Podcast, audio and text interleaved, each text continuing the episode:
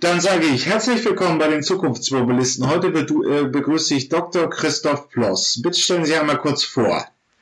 Ja, einen wunderschönen guten Tag zusammen. Mein Name ist Christoph Plotz. Ich bin Bundestagsabgeordneter für die CDU-CSU-Bundestagsfraktion in meiner ersten Legislaturperiode. Das heißt im September 2017 in den Deutschen Bundestag äh, gewählt worden. Im Wahlkreis Hamburg-Nord äh, habe ich das Direktmandat erringen können und bin seit dem Beginn des Jahres 2018 Berichterstatter im Verkehrsausschuss für meine Fraktion für alternative Antriebe und den Bereich Automobilwirtschaft sowie die Mobilitäts- und Kraftstoffstrategie. Ja, und äh, jetzt haben Sie praktisch das Thema Elektromobilität übernommen innerhalb der, CD richtig, ja. in der CDU-Fraktion. Ja, wie sind so die ersten anderthalb Jahre mit dem Thema? Es geht ja, wird ja immer ernster. Also der Markthochlauf ist jetzt natürlich ein Thema seit November 2019. Ähm, ja, wie ist es so? Was sind die Themen in der Politik? Also es ist ein Thema, was immer mehr an Gewicht gewinnt und immer größere Bedeutung erlangt, denn es ist ja völlig klar, dass wir auch im Verkehrsbereich die Klimaschutzziele erreichen müssen. Und das wird nur gelingen, wenn wir auf Elektromobilität setzen. Das kann batteriegetriebene Elektromobilität sein, das kann wasserstoffbetriebene Elektromobilität sein. Aus meiner Sicht äh, könnten auch äh, regenerative Kraftstoffe oder synthetische Kraftstoffe da eine wichtige Rolle spielen. Und äh, deswegen müssen wir die politischen Rahmenbedingungen setzen. Und was man bei den ganzen Diskussionen merkt, dass wir ein sehr starkes Henne-Ei-Problem haben. Das heißt, wir haben gerade die Autobauer, die teilweise sagen, solange die Infrastruktur nicht da ist, äh, wollen sie noch nicht stark investieren in vor allem batteriegetriebene Elektroautos. Viele Bürger scheuen sich, sich ein Elektroauto zu kaufen, weil sie sagen, na, wir wissen nicht, ob wir dieses dann aufladen können ähm, an der nächsten Säule und ob wir dann nicht vielleicht auf der Strecke liegen bleiben. Äh, und umgekehrt äh, wird es natürlich für viele Betreiber wirtschaftlich äh, sehr schwer sein, eine Ladeinfrastruktur aufzubauen, wenn es nicht genügend Autos gibt. Und deswegen haben wir da ja einige Fördermittel auch bewilligt in den vergangenen anderthalb oder zwei Jahren im Deutschen Bundestag, damit äh, über einen Ausbau der Infrastruktur sich auch die Elektromobilität stärker in unserem Land durchsetzt. Ja, ähm, ist in der Tat richtig. Die Kaufprämie 6000 Euro ist ja nun noch frisch beschlossen worden. Mhm. Ähm, was kann der Bund aber noch tun in Sachen Ladeinfrastruktur? Haben wir jetzt auch endlich mal das Gesetz, dass man Rechtsanspruch darauf hat, in der Behörde, äh, in der Eigentumswohnung äh, seine eigene Ladesäule aufzubauen? Also das wird ein ganz, ganz wichtiger Punkt sein, denn derzeit ist es ja so, dass eine Person bei einer Eigentümerversammlung reicht, die dagegen protestiert. Und jeder, der mal in seinem Leben eine Eigentümerversammlung besucht hat, der weiß, da gibt es immer jemanden, der dagegen ist und äh, irgendwie so eine solche Änderung ablehnt.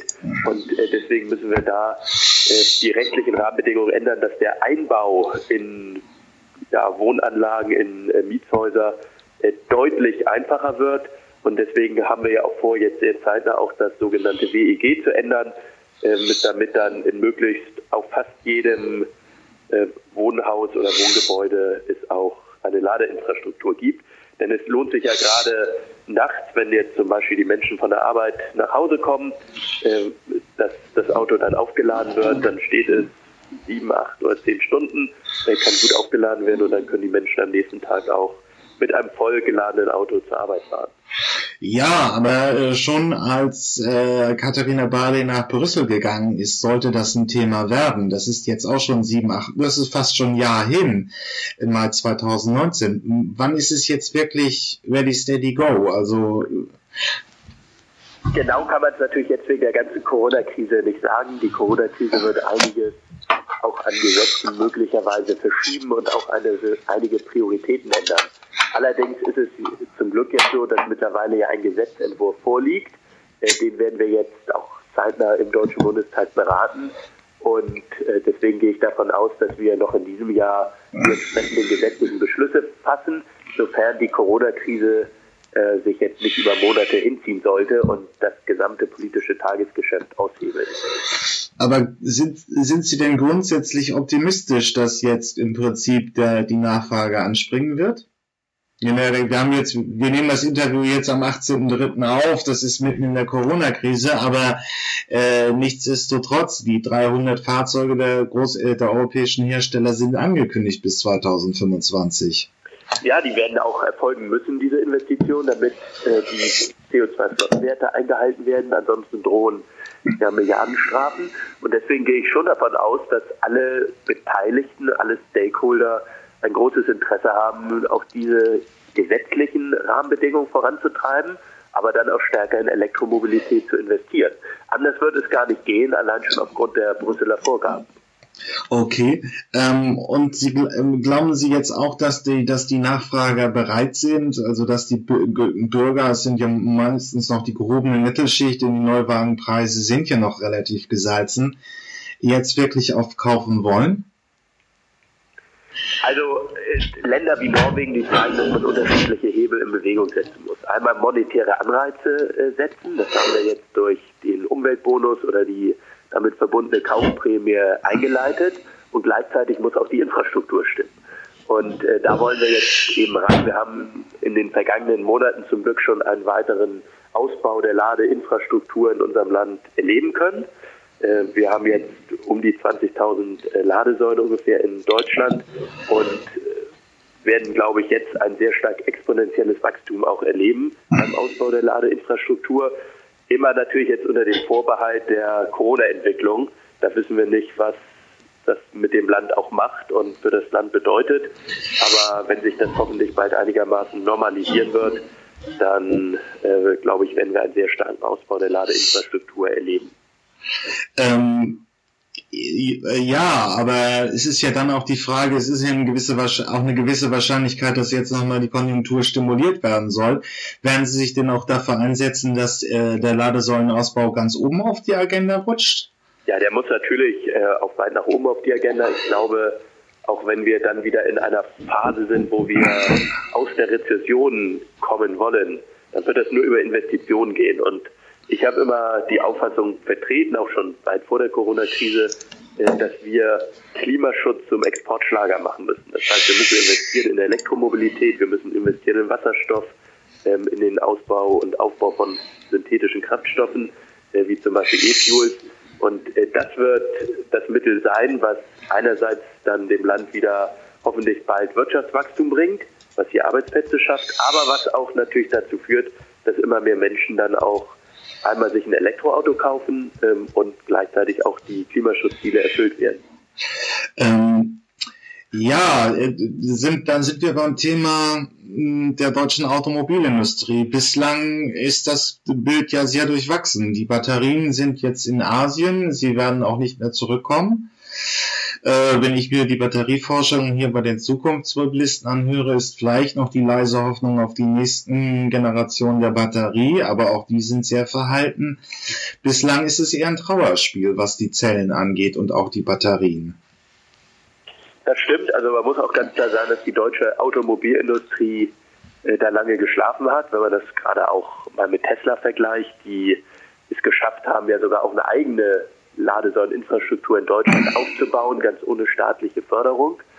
Und ähm, ich habe allerdings den Eindruck, dass äh, die Autobauer schon jetzt mittlerweile den Schuss gehört haben. Äh, Gerade VW investiert ja massiv äh, in Elektromobilität und äh, dass alle Unternehmen wissen, sie müssen investieren. Das liegt ja allein schon auch in den Vorgaben der Europäischen Union begründet, weil wenn die deutschen Autobauer nicht investieren würden, dann müssten sie jedes Jahr ordentliche Strafzahlungen leisten, bis im Milliardenbereich. Und das wird sich kein Vorstand auf Dauer erlauben können. Aber ich habe hier auch auf den Bändern. Ähm, Ihr Parteifreund aus der Schwesterpartei Dobrindt hat noch 2014 verkündet, er will die Autoindustrie vor der Elektromobilität beschützen. Und da hätte man einfach schon die Wegstellung setzen können in Richtung Batteriefertigung.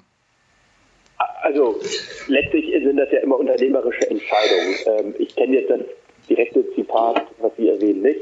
Müsste ich mir nochmal genau anschauen. Aber ähm, ich will sagen, was für mich völlig klar ist in dem Zusammenhang. Wir müssen als Politik Technologieoffenheit ähm, als Maßstab setzen. Das heißt, die Autobauer können über Batterie, über Wasserstoff, äh, auch aus meiner Sicht über E-Fuels die Umweltziele erreichen. Mir ist es dann völlig egal, äh, welchen Weg ein Unternehmen einschlägt. Wenn das Unternehmen wie der Volkswagen-Konzern stärker auf batteriegetriebene Elektromobilität setzt, finde ich das völlig in Ordnung und unterstütze das. Und es mag auch Unternehmen geben, die stärker zum Beispiel auf Wasserstoff setzen. Äh, entscheidend ist für mich, dass die Umweltziele erreicht werden. Und äh, das muss der Maßstab sein. Und wir müssen die Rahmenbedingungen schaffen, dass alle Technologien gefördert werden, dass alle Technologien, die zum Erreichen der Klimaschutzziele von Relevanz sind, ähm, sich durchsetzen können und äh, zur Geltung kommen können. Und was dann jedes einzelne Unternehmen macht, das ist in der Marktwirtschaft dann bei dem jeweiligen Vorstand angesiedelt oder bei der Unternehmensführung. Ähm, aber wie, wie bewerten Sie jetzt in das Spektrum der, der alternativen Antriebe? Ähm, glauben Sie noch, dass Wasserstoff einen nennenswerten Anteil am gesamten Verkehrsmix haben kann in den nächsten 10, 12 Jahren? Also ähm, man muss immer natürlich genau gucken, über welchen Bereich sprechen wir. Wenn wir über einen äh, Luftfahrtbereich sprechen, über einen Schifffahrtsbereich, über Lkw, da werden wir, glaube ich, mit Batterien nur sehr begrenzt was machen können. Äh, Lkw vielleicht noch ein ganz bisschen mit Batterien, aber da werden wir um Wasserstoff oder synthetische Kraftstoffe nicht drum herum kommen. Äh, wenn wir über den Pkw-Bereich sprechen, da sieht es aus meiner Sicht unterschiedlich aus. Ich gehe davon aus, dass sich gerade in Ballungsräumen in der Großstadt eher batteriegetriebene Elektromobilität durchsetzen wird, weil wir da eher auch kleinere Autos haben. Ähm, man hat nicht so lange Reichweiten äh, zurückzulegen. Und wir werden aber gerade auch im ländlichen Bereich aus meiner Sicht äh, über E-Fuels äh, stark sprechen müssen, denn da wird der Verbrennungsmotor auch noch eine Zeit eine wichtige Rolle spielen. Ähm, das liegt einerseits darin begründet, dass wir eine große Bestandsflotte haben in Deutschland, die einen Verbrennungsmotor hat.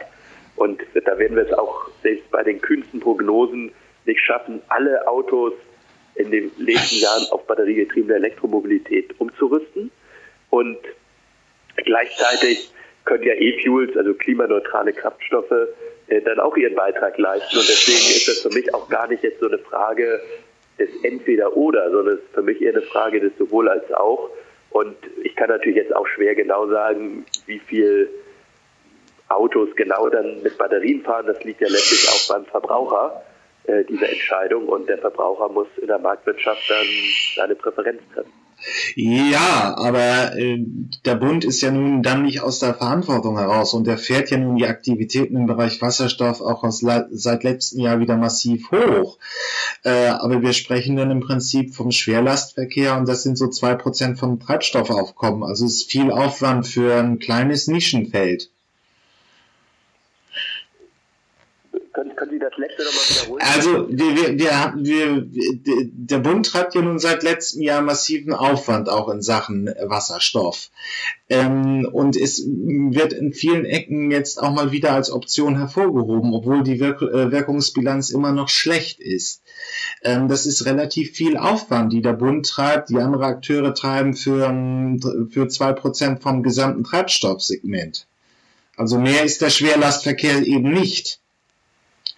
Ja, also die unterschiedlichen Antriebe oder die unterschiedlichen Formen haben ja alle ihre Vor- und Nachteile. Da haben Sie eben völlig zu Recht gesagt, beim Wasserstoff ist der Wirkungsgrad deutlich schlechter als bei Batterien. Äh, allerdings hat Wasserstoff natürlich auch andere Vorteile, ist nämlich im Prinzip unbegrenzt in der Natur vorhanden und ich kann auch gerade mit Ökostrom äh, daraus größere Mengen herstellen, die ich dann in den Verkehr äh, speise. Äh, bei Batterien haben wir natürlich aber den Nachteil mit Rohstoffen. Wir haben bis heute äh, teilweise Länder in der ganzen Rohstoffkette, die sehr, sehr unsicher sind, sehr instabil sind und wo auch die Rohstoffe für die Batterien nicht immer unter guten Bedingungen hergestellt werden. Ne? Stichwort äh, Kobalt äh, aus dem Kongo. Und insofern haben beide Formen da ihre Vor- und Nachteile. Ich glaube, am Ende muss das der Verbraucher entscheiden, muss das ein Unternehmen entscheiden. Also VW hat ja genau mit ihrer Argumentation auch gesagt, sie setzen stärker auf batteriegetriebene Elektromobilität. Aber ich weiß auch, dass es Firmen gibt, die sagen, Wasserstoff spielt eine Rolle, weil wir da eben relativ schnell diesen Tankvorgang äh, durchführen können und dann 300, 400 Kilometer Reichweite erzielen können. Und zwar nicht nur im kleinen Pkw-Bereich, sondern auch zum Beispiel im Lkw-Segment. Und insofern bin ich persönlich da relativ offen Das müssen dann wirklich Unternehmen und Verbraucher entscheiden, was sie präferieren. Für mich ist dann immer entscheidend, ob dann die ganzen Klimaschutzziele erreicht werden äh, und ob das auch dem Land vielleicht neue Arbeitsplätze bringt. Ja, es ist sicherlich die Hoffnung, ähm, aber das liegt ja auch ein bisschen an der deutschen Geschichte. Wir haben das Batteriethema verschlafen. Viele der Branchenvertreter sagen einfach, wir haben in den seit 2014, 2015 massiven Durchbruch äh, bei den Batterien. Also wir, wir sprechen ja heute bei Neuwagen so 40.000 Euro von der 60 Kilowatt Batterie. Das war noch 2016 unvorstellbar. Das sind eben die, die, diese Zahlen, die verdeutlichen, dass eben die Batterie sich durchsetzt. Da steht Deutschland sehr schlechter, was die Batterien angeht. Ähm, und jetzt hoffen viele irgendwie auf das Thema Wasserstoff, aber die Wirkungsbilanz bleibt ja schlecht. Das ist richtig. Also ich habe ja eben gesagt, beide Formen haben ihre Vor- und Nachteile. Ähm, bei Batterien muss ich natürlich auch den Gesamtprozess ähm, der Herstellung betrachten. Der ist dann nicht immer ganz so optimal wie beim Auspuff. Und Wasserstoff hat eben den großen Vorteil, ich kann zum Beispiel den Wind hier an den norddeutschen Küsten dann zum Antrieb machen für die Lkw, für die Pkw äh, und für andere Verkehrsmittel. Und am Ende muss ein Unternehmen diese Entscheidung treffen und abwägen, welches Argument dann gewichtiger ist. Ne? Ich habe ja eben gesagt, von VW-Konzern trifft äh, ihr Argument mit dem Wirkungsgrad zu 100 Prozent zu, aber es gibt auch andere äh, Unternehmen, die das anders sehen am Ende leben wir ja nicht in der Planwirtschaft, wo wir als Politiker den Unternehmen vorschreiben sollen, äh, was sie genau zu verwenden haben und ähm, was sie genau äh, zu benutzen haben und welche Strategie sie einschlagen müssen. Das soll in der Marktwirtschaft das Unternehmen selber machen. Äh, wie gesagt, für uns ist entscheidend, dass allgemein für alle umweltfreundlichen Technologien gute Rahmenbedingungen da sind. Und dann ist das auch im besten Sinne des Wortes ein Wettbewerb der Technologien. Da bin ich mal gespannt, welche sich da durchsetzen wird. Ähm, ja, aber welche Überlegungen macht sich der Bund, um einfach auch unabhängiger in Sachen äh, Rohstoffe die, äh, zu werden? Also wir hatten ja beim Erdöl immer wieder diese Kriege, äh, Kriege, die auch mit dem Öl zu tun haben im Nahen Osten. Wir haben es versucht, uns eben über Russland eine gewisse Unabhängigkeit zu generieren, Nord Stream 2 und so weiter. Da kann man jetzt alles auch in diese Debatte steigen. Aber wenn sich das Auto jetzt grundsätzlich ändert, ähm, wie will Deutschland eben auch außenpolitisch versuchen, da eine gewisse Unabhängigkeit zu erzielen? Wir hatten über äh, Kobalt aus eine, eine gesamte Unabhängigkeit werden wir aus meiner Sicht gar nicht erzielen können, äh, weil wir uns entschieden haben, aus der Kernkraft auszusteigen, weil wir uns entschieden aus der Kohle auszusteigen. Und ähm, wir führen eigentlich nur noch Aussteigerdiskussionen, müssten aber mal darüber diskutieren, wo wir einsteigen. Ähm, selbst in den positivsten und optimistischsten Prognosen ähm, steht überall völlig zu Recht drin, dass wir äh, auch regenerative Energie aus anderen Ländern beziehen werden müssen in Zukunft. Gerade weil wir ja im Verkehrsbereich im Prinzip von Öl auf Strom umstellen werden. Mhm. Ähm, und das heißt, wir brauchen äh, große Strommengen, auch natürlich in anderen Bereichen, Stahl, Kupferproduktion, äh, im gesamten Gebäudesektor. Da wird der Bedarf eher zunehmen. Äh, selbst wenn wir noch doppelt und dreimal so viel Windmühlen in Deutschland bauen würden im Vergleich zu heute, würden diese nicht ausreichen. Das heißt, wir müssen aus meiner Sicht auch über internationale Kooperation nachdenken äh, und diese versuchen einzuleiten, gerade mit sonnen- und windreichen Regionen in der Welt. Also zum Beispiel in Afrika, wo es ganz viel Sonne gibt, wo es sehr viel Wind gibt, wo es viel Wasserkraft gibt. Äh, den Nahen Osten könnte man noch nennen, auch natürlich Südamerika. Und äh, meine Idee ist, dass wir hier in Deutschland die Technologie herstellen, zum Beispiel für die Elektrolyseure, die man ähm, dann braucht, um aus dem Ökostrom Wasserstoff zu erzeugen. Und dann diesen Wasserstoff oder die synthetischen Kraftstoffe, die man daraus herstellt, wieder nach Deutschland importiert. Alles andere halte ich für völlig unrealistisch. Ähm, und wir werden natürlich auch noch von Gas äh, abhängig sein in Zukunft, gerade weil wir aus Kernkraft und Kohle ausgestiegen sind. Anders wird das Ganze leider nicht gehen. Ähm, ja, aber es ist ja die Frage, wie, wie, wir, wir haben ja dann, egal wie, auch eine gewisse Ressourcenabhängigkeit, wenn wir das neue Auto haben, also der Strom. Gibt es da beim Bund schon Überlegungen, sich davon irgendwie mehrere Lithiumwerke oder Kobaltminen zu erschließen, das versuchen auch in, aus stabilen politischen Regionen zu bekommen? Also das ist ja auch keine Aufgabe des Bundes, sondern das ist eine Aufgabe von Unternehmen. Mhm. Das heißt, Konzerne wie VW, Daimler, äh, wie BMW, die müssen versuchen, nicht Kooperationen aufzubauen bezüglich Rohstoffe, bezüglich ähm, Anlagen ähm, dort vor Ort. Das ist nicht Aufgabe des Staates. Insofern äh, kann ich nur nochmal an die deutschen Autobauer appellieren, möglichst auch Gas zu geben bei dem Thema. Ich habe auch den Eindruck, das haben die Autobauer mehr als verstanden. Und äh, deswegen bin ich auch optimistisch, dass wir in ein paar Jahren da ein deutlich besseres Bild haben als heute. Ähm, okay, aber mh, hm, es bleibt ja dann noch das Problem, ähm, dass wir mit den Elektroauto-Batterien haben. Ähm, es ist ja im Prinzip, wird jetzt häufiger auch in Studien äh, diskuti äh, diskutiert. Im Hans-Werner Sinn hat seine im Mai rausgebracht.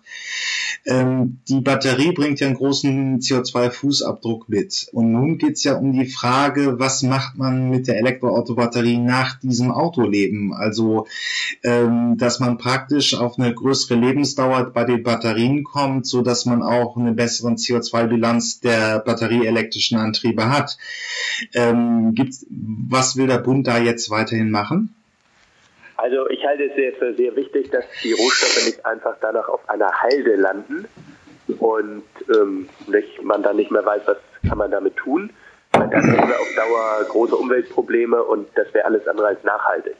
Deswegen halte ich es auch für wichtig, dass wir zum Beispiel in der ganzen Kreislaufwirtschaftsgesetzgebung äh, weitere Verpflichtungen reinschreiben, dass ein größerer Teil der Rohstoffe der Batterien im Elektroauto wiederverwertet werden müssen.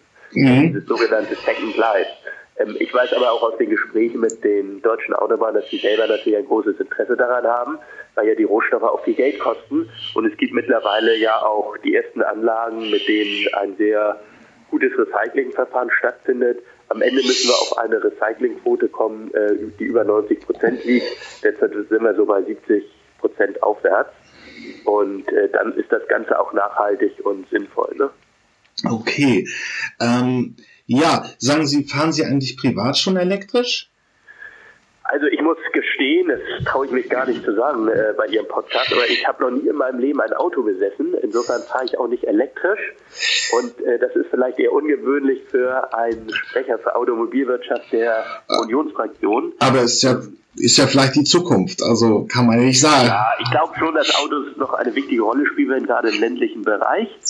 Äh, das wird auf jeden Fall so sein. Und ähm, es gibt ja auch viele Untersuchungen, die zeigen, sobald äh, dann Menschen eine Familie gründen und äh, dann auch teilweise möglicherweise nicht mehr so in der Stadt wohnen, dann äh, holen sich meistens auch ein eigenes Auto. Also derzeit haben wir einen so großen Fahrzeugbestand in Deutschland wie noch nie zuvor in der Geschichte unseres Landes. Das ist wohl wahr, mit, glaube ich, fast 46 Millionen Fahrzeugen. Ähm, nur die Frage, ist natürlich jetzt unter Corona ein bisschen schwierig, weil da ein Sondereffekt drin ist. Aber sind Sie positiv gestimmt, dass die Autoindustrie in Deutschland noch ähm, die Wettbewerbsstellung hat? Es sind ja, ich können die Wirtschaftszahlen des Autos raufbeten, aber es sind teilweise ja, es sind fünf Millionen von den 39 Millionen in der Erwerbsbevölkerung, es sind 26 Prozent vom Exportvolumen. Ähm, stehen wir da in zehn Jahren auch nochmal? Also mit Prognosen ist es immer schwer, vor allem wenn sie die Zukunft betreffen. Ja, hat schon Churchill gesagt. Deswegen, ich muss sagen, ich kann das, ich kann das ganz äh, schwer beurteilen. Ich habe allerdings den Eindruck, dass die deutschen Autobauer tatsächlich verstanden haben, wie wichtig die Investitionen in diesem Bereich sind. Äh, die deutschen Automarken genießen ja weltweit ein äh, sehr hohes Renommee, sodass die Ausgangslage per se relativ gut ist.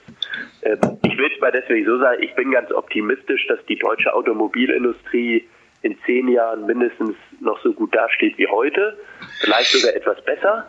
Äh, gerade auch, weil ja mittlerweile immer mehr Wertschöpfung nach Europa bzw. nach Deutschland auch gezogen wird, sodass dann auch hoffentlich viele Arbeitsplätze gesichert werden.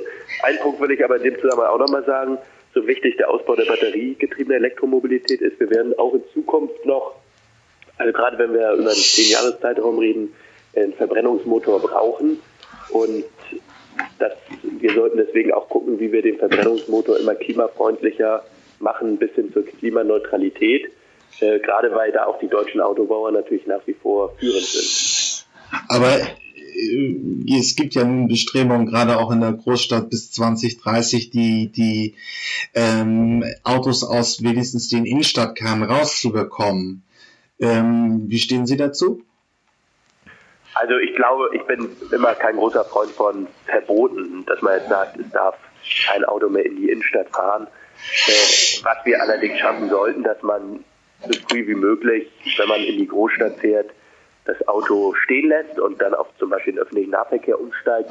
Und deswegen ähm, ist es auch so wichtig, dass wir den öffentlichen Nahverkehr in den Großstädten weiter ausbauen. Denn wenn da ein gutes Angebot vorhanden ist, dann werden auch viele Menschen freiwillig sagen, ach, da will ich gar nicht mit dem Auto in die Innenstadt fahren, das ist mir viel zu aufwendig und ähm, das ist viel zu unbequem.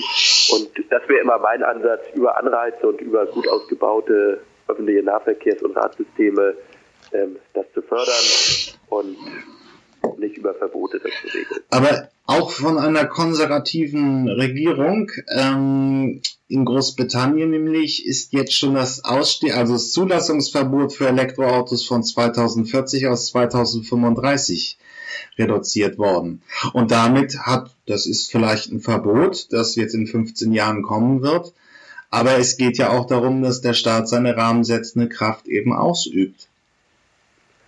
Ja, also ich, ich muss sagen, es ist ja nicht alles, was in Großbritannien beschlossen wird, vernünftig.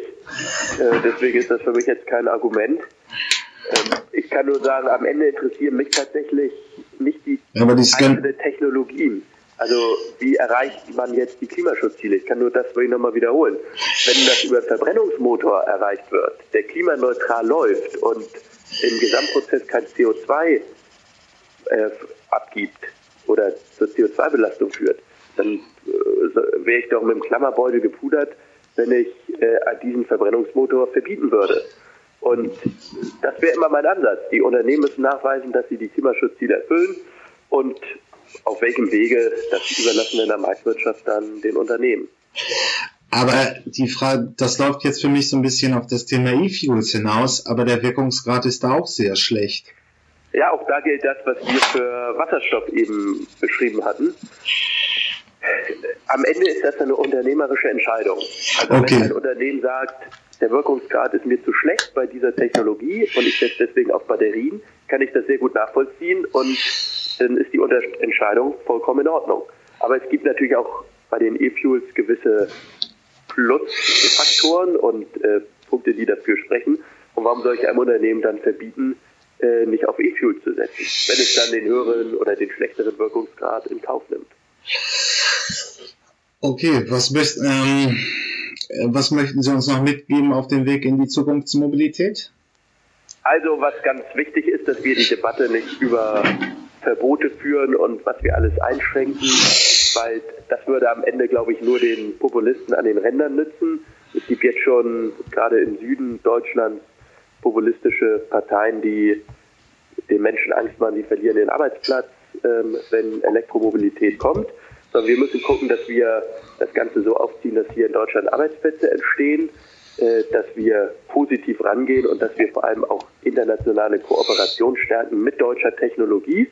Und wenn uns das gelingt, dann können wir eben Klimaschutz zum Exportschlager machen, dann können wir hier die nächste, äh, das nächste Level im Bereich der Geschichte der Automobilwirtschaft erreichen und dann werden die deutschen Unternehmen da auch ganz weit führend sein. Das ist das, was ich mir wünsche und wofür ich im Deutschen Bundestag auch die entsprechenden Rahmenbedingungen setzen möchte. Vielen Dank, Herr Dr. Bloss. Bis dann. Ganz herzlichen Dank. Schönen Tag noch. Bis bald. Tschüss. Ja, tschüss.